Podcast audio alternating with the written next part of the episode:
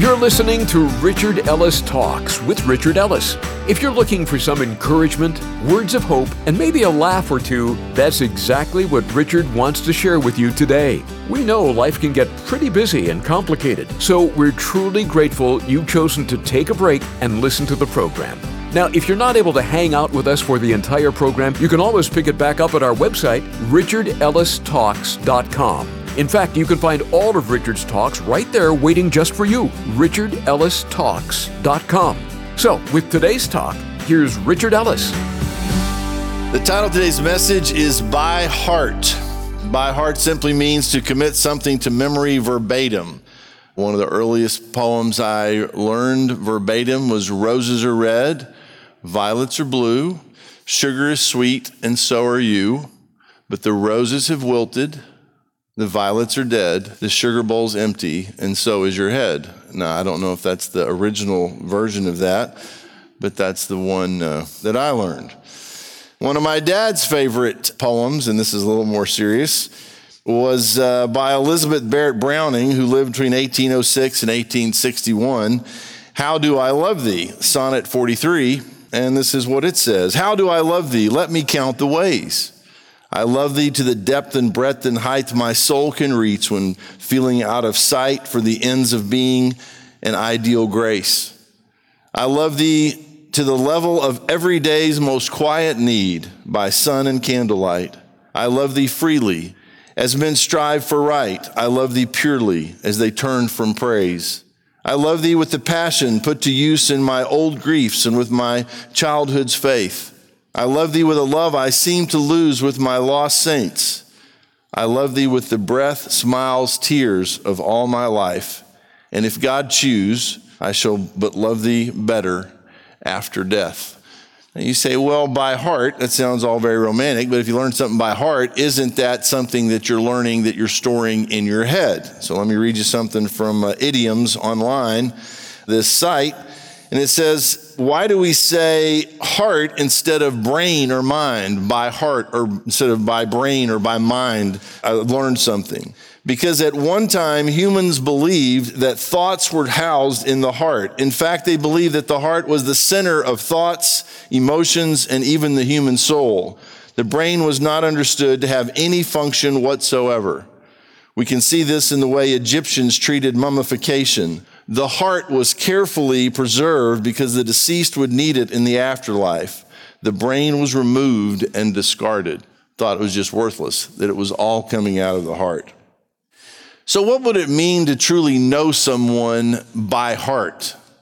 And you say, well, you could just memorize on the mental side of learning something by heart. You just say, well, I could just memorize a bunch of information about them and regurgitate that, and that would prove that I know things about them. And I try not to be too critical of this looking back on my life, but it seemed for a long time as a kid and after that that I was surrounded by a lot of people who knew a lot of stuff about God. They could quote the scriptures. They could tell you the books of the Bible in order. They could do certain things just off the top of their head by heart. But I kept looking at them going, okay, but where is the relationship? Where is the by heartedness, the real heartedness of that relationship. And I didn't see that a lot. And if you look in the scriptures, you see religious people, the Pharisees, the Sadducees, these people that were running the show, so to speak, when Jesus showed up. And you think, well, certainly they're going to recognize him and run and hug him and love on him and say, We're so glad to see you. They completely missed him. Maybe Nicodemus, a few of them didn't miss him completely, but they were cerebral in their approach to God and keeping the rules and abiding by all the laws not much literal by heart. God knows us, and now, years later, I understand that God knows me by heart. Now you say, well, what does that mean? He knows everything there is to know about me. If you read the Psalms 139, he knows when you go out, you come in. He knows everything about you. He knew about me before I was born. When Jesus died on the cross for our sins, when he died for my sins, he died 2,000 years ago for sins that I have not even committed yet. That's how comprehensive his love and commitment is to me. So you say, well, you haven't even done that yet, but he knew it was coming, and all that was on him. I chose my wife by heart. And you say, well, what do you mean by that? I can take you back to the spot on Baylor University campus by the tennis courts. The first time I saw her, I was being a servant in the summer trying to help girls move into the dorm. And I was be a sophomore, she would be a, a freshman. And I thought, you know, Lord led me to go lead and serve. And turns out you meet a lot of girls that way too, but uh, that was not why I was there. Um, remember when I saw her, saw her throughout my time at Baylor. I dated other people, she dated other people, came back around, saw her again. She had been through some tremendous heartache. When I met her, she had a cast from literally her hip all the way down to her ankle, an accident she had been in. And I was in a better place. She was in a better place. My roommate spotted her about the same time. And he said, I'm thinking about asking Rebecca out. And I said to him finally after a few days, I said, Look, you got one week. And I said, If you're going to ask her out, you need to ask her out. Because if you're not, I am. I gave him a week, called her, we went out. Now you say, well, wow, it just sounds like it was just this easy, blissful thing. Her story would be longer and worse than mine for sure, because I was a mess when I met her. But if you boil all of that process down, I was not able to choose her by heart until I realized that God had chosen me by heart and that I had to make a decision to choose him by heart.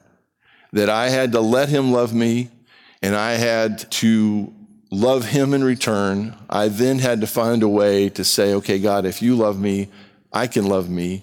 Then and only then are you in a position to love another person if you don't let God love you, you have no love from God or for God. You have no love for yourself. So what do we say? People, most people are going around loving their neighbor the way they love themselves, which is not very much.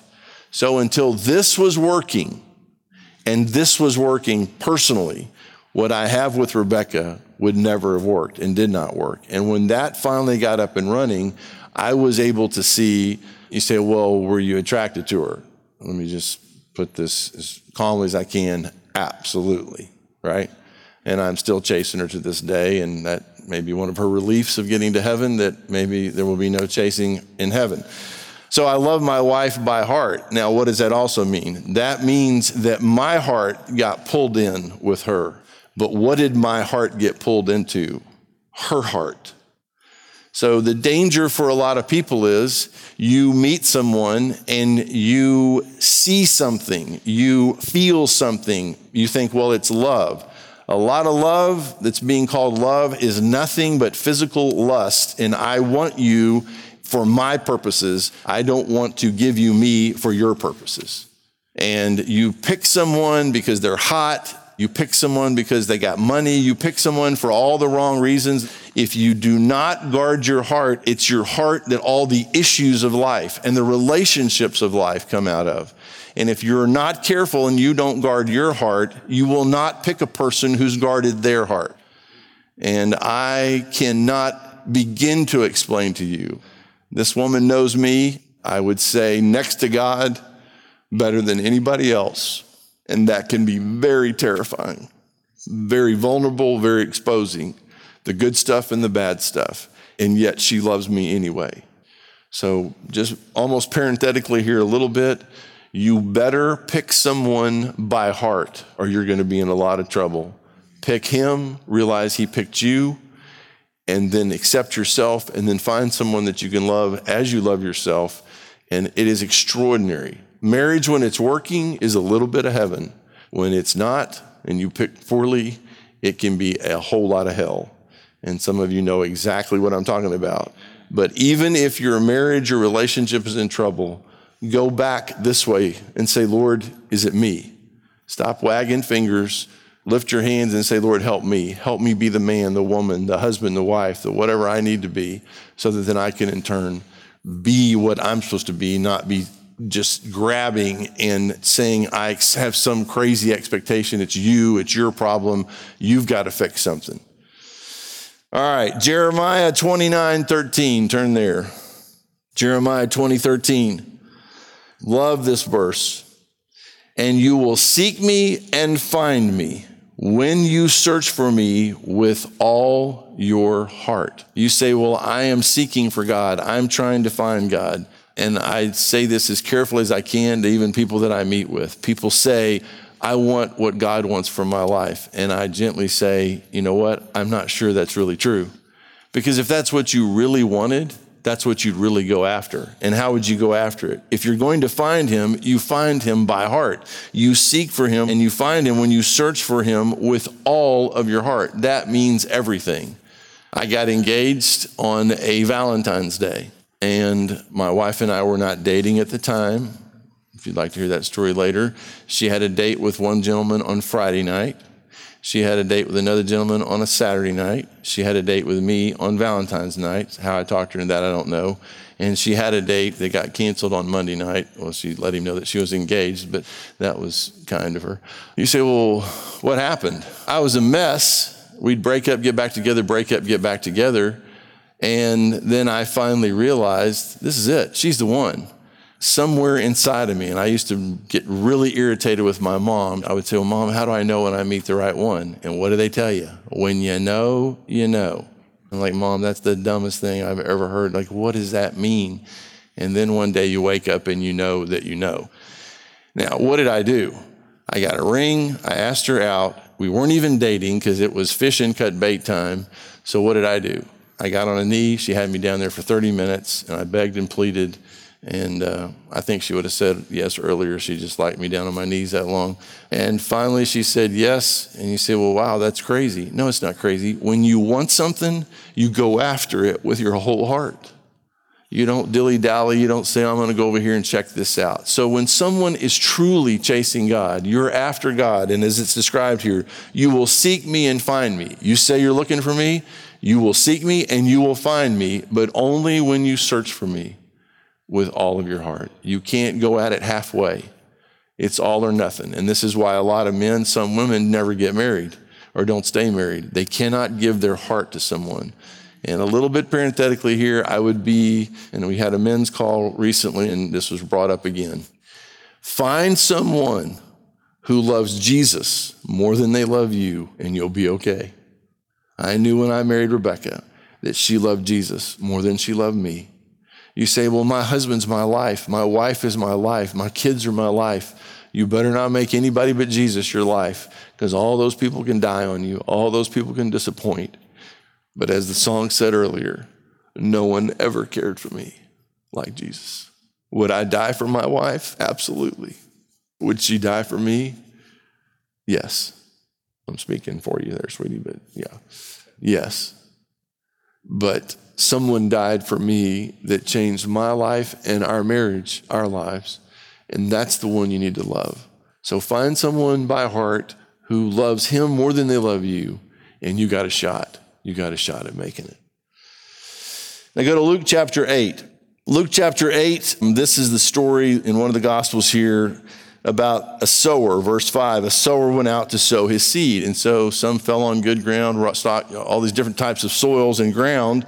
And if you go down to, uh, let's just jump in at verse 14. Now, the ones that fell among thorns are those who, when they have heard, go out and are choked with cares, riches, and pleasures of life, and bring no fruit to maturity. This is not what's supposed to happen. And what gets in the way in this category? Cares, riches, pleasures of life bring forth no fruit to maturity. Verse 15. But the ones that fell on the good ground, so the seed that took and did what it was supposed to, the ones that fell on good ground are those who, having heard the word with a noble and good heart, keep it and bear fruit with patience. So when you hear the gospel, when the word of God is planted in your life, in your heart, and you have this kind of heart, a noble and good heart, then you keep that word and bear fruit with patience. So again, this is not hard to find. If you just walk around, listen to people talk, you can tell where they're coming from and then say, is their life bearing fruit? That's not hard to come by. You just ask their friends, follow them around, see who they talk to, how it goes. Has anybody been led to Christ? Are they praying with people? Are they bearing any fruit? Is anything coming from it? Or is it just all in their head? They got their ticket and they're out. Then look at Luke 12, 23. And this is actually a little a lot of people misinterpret what this says. Luke 12, 33 says, Sell what you have and give alms. Provide yourself money bags which do not grow old, a treasure in the heavens that does not fail, where no thief approaches nor moth destroys. And then verse 34, this statement For where your treasure is, there your heart will be also. Now you say, well, then it's by heart. In this case, it's really not by heart, it's by treasure. You say, what do you mean? If you want to know where someone's heart is, where your treasure is, that's where your heart's going to be. You say, well, no, I really have a heart to give. That's not what determines this. So now it gets tangible. If you want your heart to be in the right place, you have to put your treasures in the right place. I may not end up with a ton on this side. I'm not trying to do that. You say, well, I'm trying to leave money for my kids and grandkids or scriptures in the Proverbs about, you know, leaving something for your grandkids. Okay. But if you left more to them than you've got on the other side, something has gone terribly wrong. So read it again. Where your treasure is, there your heart will be also.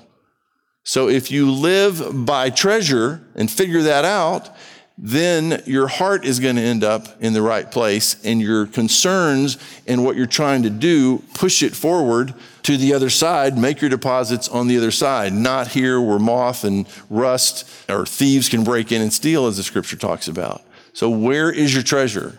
That's where your heart is and I know people who are greedy, grabby, just holding on to everything they've got. And then I see people, I have friends, acquaintances, people I come across, they cannot give it away fast enough. And they give it away and they keep serving and working and doing their business, whatever it is. And God out of nowhere will bless them. You say, well, why is God blessing them? Because they're blessing Him right? They're doing the right thing and their heart is with Him. Their heart is there. And they know that while they're here, there's a purpose for that. But they know that where their treasure is, that's where their heart will be. They want their heart to be there with Him, not stuck here because they know they're not going to be here forever. And a man told me this decades ago. You cannot outgive the Lord. It's not possible. You put that seed in the ground, it multiplies. Now, there are people that'll tell you, send money to me and God's going to make you rich. Your motivation is not, now, now listen close.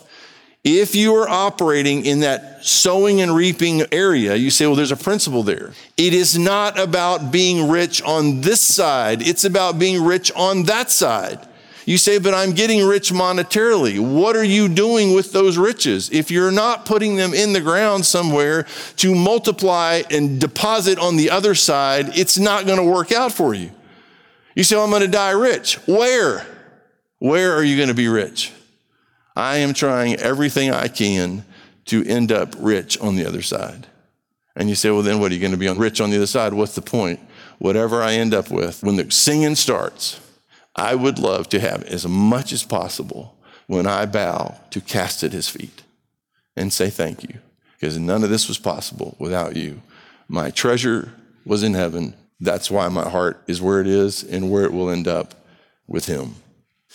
Ephesians chapter 5. Read this with me. And I'm telling you before I even read you this again, these are not difficult verses, these are impossible verses.